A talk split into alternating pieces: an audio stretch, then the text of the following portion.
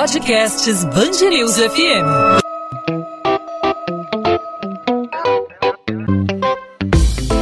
Dois às 20, com Maurício Bastos e Luana Bernardes. A maior milícia que atua no estado do Rio de Janeiro passa a invadir e expulsar moradores de Barra de Guaratiba, na zona oeste da cidade. Um dos imóveis foi revendido de maneira ilegal por meio milhão de reais. O setor imobiliário e a grilagem de terra se tornaram algumas das mais rentáveis fontes de renda da milícia. Depois de expulsar os moradores, os milicianos fraudavam a documentação e criavam um título de posse para o local invadido, como explica o delegado responsável pelo caso, Alan Luchardo. Nesse caso em questão, a milícia expulsava determinados moradores de suas casas, fazia uma fraude documental e passava a título de cessão de posse a transferência da posse da casa invadida. E a pessoa que adquiria era ou de boa fé, ou então que já, já sabia da origem lícita da, da, da, da posse. Até farmácias já são dominadas pelos criminosos. Nesta quarta-feira, a Força-Tarefa da Polícia Civil interditou oito estabelecimentos que seriam dominados pelo grupo de Wellington da Silva Braga, o ECO. Milhares de medicamentos foram apreendidos em bairros como Madureira, na Zona Norte, e em Santa Cruz, na Zona Oeste, que são redutos do bonde do ECO. Os milicianos exploram ainda a distribuição de gás natural, TV por assinatura, internet, água, transporte alternativo, motos e as taxas de segurança dos comerciantes, para que eles funcionem sem problemas com a milícia. Há traficantes que também já agem com práticas milicianas. No conjunto residencial Világio da Pavuna, na Zona Norte, por exemplo, os traficantes cobraram dos moradores um valor para o gás ser restabelecido nas residências. Nessa semana, técnicos da Naturgy foram impedidos de fazer o reparo. Para entender esse assunto, hoje nós conversamos com o professor do Departamento de Sociologia e Metodologia da UF, Daniel Irata. Professor, seja bem-vindo ao podcast 2 às 20 Muito obrigado vocês pelo convite. Professor, nós tivemos aqui na programação da Band News FM uma denúncia de moradores do condomínio Village Pavuna, na zona norte do Rio de Janeiro, que sofreram com a falta de gás, né? Tiveram um acordo aí, uma proposta dos traficantes da região de que eles pagassem uma taxa para a liberação do, do gás, né, para que técnicos da Naturgy conseguissem ir até o local fazer esse conserto. A gente já está vendo aí uma tática de milícia é, entre os traficantes. A gente pode dizer que eles estão mesclando, aí existe já uma mistura das práticas criminosas? Pois é, essa é uma pergunta importante. Acho que é, é, é legal a gente é, diferenciar duas coisas que me parece que estão acontecendo ao mesmo tempo. Né? Primeiro, é, é o modelo de negócio da milícia, das milícias, né? enfim, ele é muito diferente daquele do, do tráfico de droga e muito mais rentável. Seja, ele proporciona uma alavancagem econômica muito maior, dada a diversidade, a flexibilidade dos seus, dos seus mercados, dos seus negócios, né? enfim. Então, eu acho que é, como a corrida armamentista e as disputas territoriais elas estão vinculadas, né, enfim, a um controle dos mercados, é, me parece natural que, que as facções do tráfico de drogas também passem a adotar práticas e atuar em mercados semelhantes àqueles das milícias. Né? Por outro lado, também é, é, se tem notícia de é, associações, né, enfim, entre grupos de milicianos e do, de, do tráfico de drogas. Então a gente, a gente sabe que em alguns lugares o tráfico de drogas vem sendo arrendado pelas milícias para determinados é, grupos do tráfico de drogas, né? ou seja, traficantes trabalhando para milicianos na venda de drogas. Então, entre, entre uma e outra coisa, a situação é, das disputas territoriais entre os grupos armados do Rio de Janeiro, ela se complexificou. Né? Professor, muito, por muitos anos a milícia foi encarada aí pela sociedade é, e também é, colocaram na cabeça da sociedade né, que, diante do, da expansão do tráfico de drogas, a milícia era considerada dos males o menor ou um mal necessário. Né? E aí a gente vê a expansão é, em uma velocidade exponencial dessa, desses grupos paramilitares em comunidades que anteriormente é, eram dominadas pelo tráfico de drogas ou que também não tinham a presença é, de grupos criminosos, faziam parte do, do domínio do Estado né? E a gente vê aí, de acordo com essa com esse último levantamento que foi feito aí numa parceria é, da UF, da USP, teve a participação da plataforma Fogo Cruzado, Pista News, também com números do Disque Denúncia. Hoje a milícia já controla 57,5% do território do Rio de Janeiro. E aí, em paralelo a isso, temos é, a expansão de grupos é, de outros estados, como o PCC, que toma conta aí não só de São Paulo, mas também de, da venda de drogas em outras unidades da federação. Dá para estabelecer é, qual, qual é o, o que é mais perigoso para o Rio de Janeiro nesse momento? A expansão de outros estados, a, a chegada de outras facções criminosas de poder interestadual ou esse grupo que está no Rio de Janeiro, que tem ligação com o poder público, que tem ligação com forças de segurança e tenta desbancar o tráfico de drogas? Dá para estabelecer qual, qual é o maior problema nesse momento? Olha, é difícil dizer qual é o, é o, o problema, porque isso impõe uma escolha é, é, e, a, e, do meu ponto de vista, a, a escolha que nós deveríamos é, é, nos assentar seria aquela escolha da segurança pública, ou seja, a escolha da presença do Estado, do controle do Estado sobre o seu território, de modo que essa, é, é, essa, essa digamos, essa, colocar a milícia como uma alternativa ao tráfico de drogas foi uma coisa muito festejada, em um, no momento formativo das milícias, né, por diversas autoridades, isso me parece que é, é bastante perverso, porque é, se no momento originário a gente percebeu que as milícias se colocavam como palatinas da ordem, é, do combate ao, ao, ao, crime organizado, ao tráfico de drogas, etc., a gente percebeu que as práticas é, milicianas elas, elas eram de natureza muito complicada,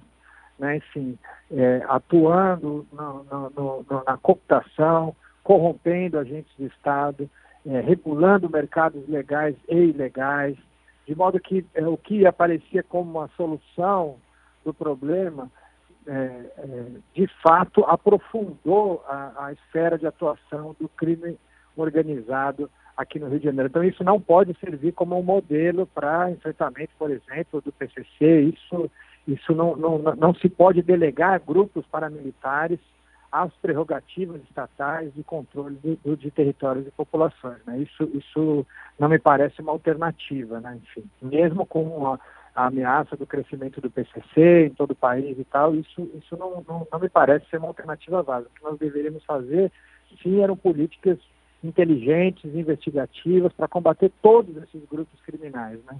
todos eles. Nós estamos conversando com o professor Daniel Ireata, da UF, né, sobre o avanço das milícias aqui no Rio de Janeiro. Professor, queria que o senhor falasse um pouco sobre a, a aceitação né, de parte da população da atuação da milícia. Muitas, muitos moradores falam: ah, aqui é, é área de milícia, é tranquilo é através. Esse é um começo, né, para a expansão da milícia no território. Você pode falar um pouquinho sobre Uma isso? Uma espécie de normalização, é. né, da atuação da milícia, enfim, de incorporar, está incorporada ao dia a dia e faz parte, garante a tranquilidade, né? Sim, vejam. Isso é um, é um fenômeno que não é só é, exclusivo do, do, Rio de Janeiro das milícias. Né? Quando a gente teve é, em São Paulo a expansão do, do PCC, é, por razões completamente diferentes, aconteceu alguma coisa semelhante. Quer dizer, o PCC ele provia é, de segurança os bairros que antes tinham, por exemplo, taxas de, de homicídio altíssimas, elas começam a cair. Isso é um fenômeno bastante marcado, identificado, né, enfim, final dos anos 90, começo dos anos 2000 em São Paulo. A gente tem outros exemplos do que a literatura chama de pax mafiosa, né, enfim, ou seja, de, de, de da, da imposição desses grupos é, hegemonicamente sobre o território e a consequente queda dos indicadores criminais. Isso, isso é uma coisa que a gente verifica em vários lugares do mundo.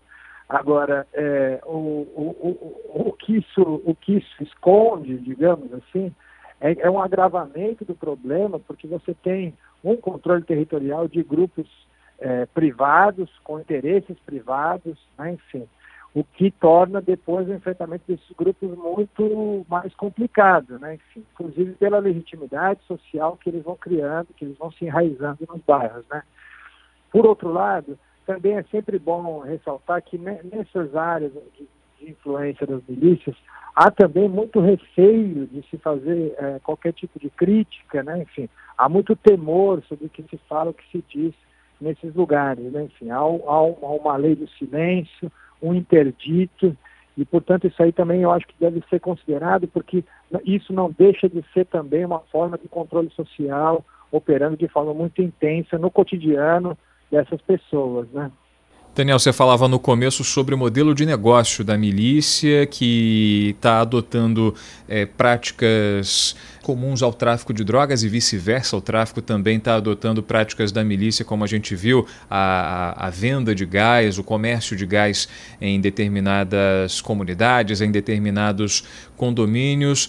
Agora, é, a milícia não se resume a prática comercial e também aí a venda de drogas também, que nesse momento a gente também tem informação nesse sentido da milícia também trabalhar com tráfico de drogas, inclusive no, no, num cruzamento de, de forças, né? mas também o, talvez o que seja mais perigoso nesse momento é o projeto político de milícia, né? Milícia é, trabalhando em parceria com determinados candidatos, candidatos da milícia, candidatos que só, só podem fazer campanha naquela região, candidatos eleitos, escolhidos pela milícia para fazer campanha nessa região. É uma, é uma situação extremamente delicada e que a gente tem que analisar com toda cautela nesse momento, né? Pois é. O modelo de negócio das milícias, né, nesse formato mais recente, a partir dos anos 2000, ele é muito é, diversificado. Né? A cartela de, de, negócios das milícias ela é muito diversificada.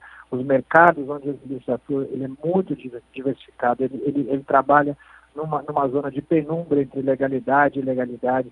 Você tem mercados criminais, roubo, roubo de cargas, receptação, tráfico, mas você também tem mercados legais como por exemplo o mercado imobiliário. no mercado imobiliário a gente pode é, pensar toda a cadeia do mercado imobiliário, né? loteamento de terras, grilagem, construção, revenda de imóveis, administração predial. Você tem todo um conjunto de mercados aí que são legais, né? Assim, que estão sendo operacionalizados pelas milícias. Tem o mercado de transporte público também.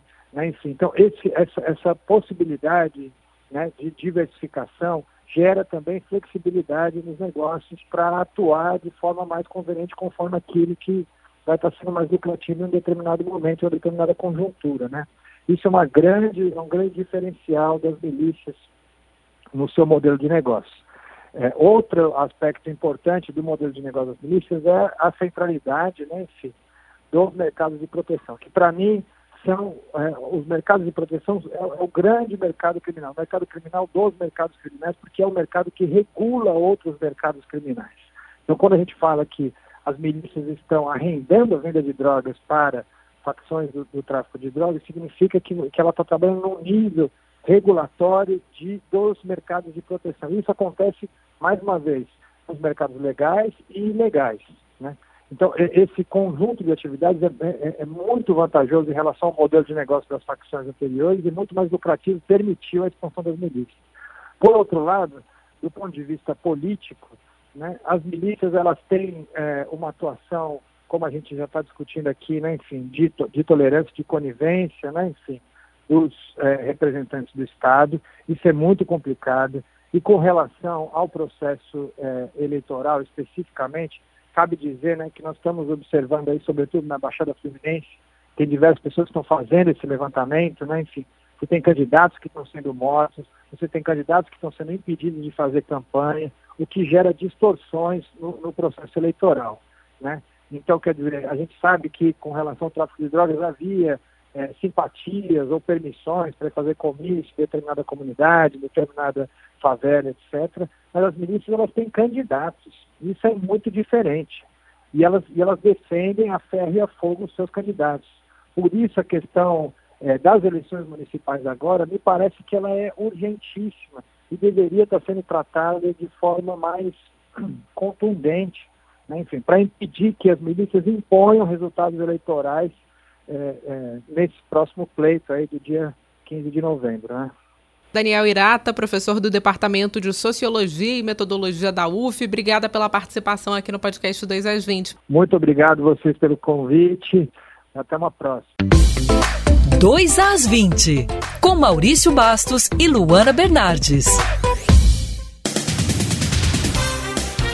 É estável o quadro de saúde de duas pessoas baleadas durante a operação da Polícia Militar no complexo de favelas do Chapadão, na zona norte do Rio. As vítimas foram levadas para a unidade de pronto atendimento de Ricardo de Albuquerque e depois transferidas para o Hospital Getúlio Vargas. Carlos Mendes foi atingido na mão. Já Antônio Luiz da Silva foi ferido na perna. Os dois são entregadores e trabalham num depósito de bebidas. A ação acontece por determinação do governador em exercício Cláudio Castro. A ordem foi dada depois que moradores do condomínio Village Pavuna denunciaram à Band News FM que traficantes impediram a entrada de técnicos da Naturgy para fazer reparos na tubulação de gás do conjunto habitacional. O homem baleado nas costas na manhã desta quarta-feira depois de entrar de carro por engano em um dos acessos à comunidade Cidade Alta, em Cordovil, na zona norte do Rio, permanece em estado grave. Cristiano Coimbra de Mendonça é gerente de produtos e projetos na editora Globo. Ele vinha de Itaipava, em Petrópolis, na região serrana. Ele está internado no CTI do Hospital Estadual Getúlio Vargas, na Penha, depois de passar por uma cirurgia. Após ser baleado, Cristiano ainda tentou sair do local e retornar para a Avenida Brasil, mas acabou perdendo o controle do carro que colidiu contra um outro veículo. O local é dominado pela facção criminosa Terceiro Comando Puro, que autodenominou a região como Complexo de Israel, quando avançaram o controle sobre a última favela da região. Após mais uma inspeção em depósitos de hospitais de campanha, a Secretaria Estadual de Saúde encontrou mais equipamentos e insumos ainda embalados, parados e sem uso. Respiradores, servidores, monitores, medicamentos de alto custo, computadores, macas e camas hospitalares, entre outros, vão ser inventariados e realocados em unidades para atender pacientes com outras comorbidades além da Covid-19 que não receberam assistência durante a pandemia. O secretário estadual de Saúde, Carlos Alberto Chaves, afirma que vai realizar um comparativo com o material que o Iabas informou ter comprado para os hospitais de campanha e os que ficaram sob a guarda da Fundação Saúde. O governo do Rio suspende a campanha de mamografia gratuita e sem agendamento no Rio Imagem depois de não dar conta da quantidade de pacientes que procuraram a unidade no centro do Rio. O secretário de Estado de Saúde, Carlos Alberto Chaves, admite que a iniciativa foi equivocada e mal planejada. Agora o exame será marcado por telefone para evitar aglomeração. Segundo Carlos Alberto Chaves, a campanha foi feita pela direção do Rio Imagem sem que a secretaria fosse consultada. O julgamento que deve definir o futuro da administração da linha amarela foi suspenso. A medida ocorreu depois de o ministro da Corte Especial do Superior Tribunal de Justiça, João Otávio de Noronha, ter pedido mais tempo para analisar o processo. Apenas o presidente do STJ, Humberto Martins, votou favoravelmente à encampação da via, enquanto que Maria Tereza de Assis pediu suspeição. Os demais integrantes do colegiado optaram por não adiantar seus votos. João Otávio de Noronha explicou que, por questão de agenda, não não conseguiu ouvir as demandas apresentadas por representantes da Lanza e da Prefeitura do Rio. 2 às 20.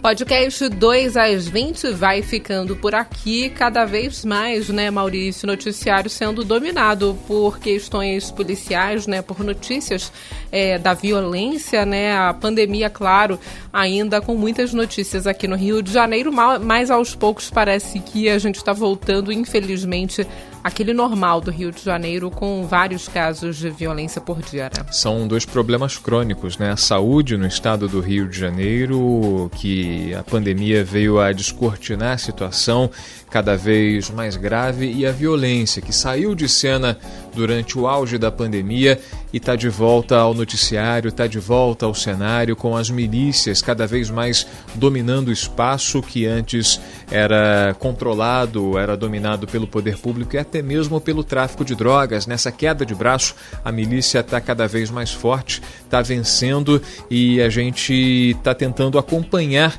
o tamanho desse problema que o poder público tem que solucionar. O poder público abriu espaço, permitiu o crescimento das milícias, fez vista grossa durante todos esses anos. É um problema agora que tem que ser administrado e cortado pela raiz. A gente espera que isso seja muito rápido, a ação seja célere para que a gente não venha a perder mais vidas para a violência. Luana.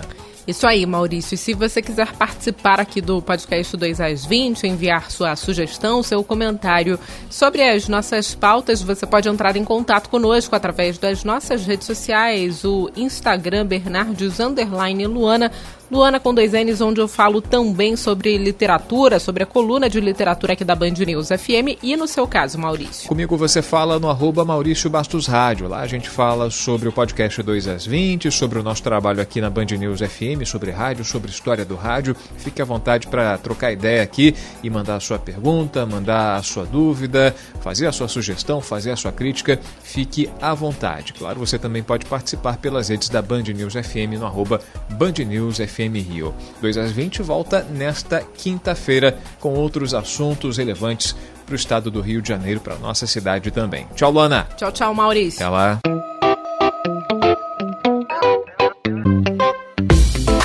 Dois às 20, com Maurício Bastos e Luana Bernardes.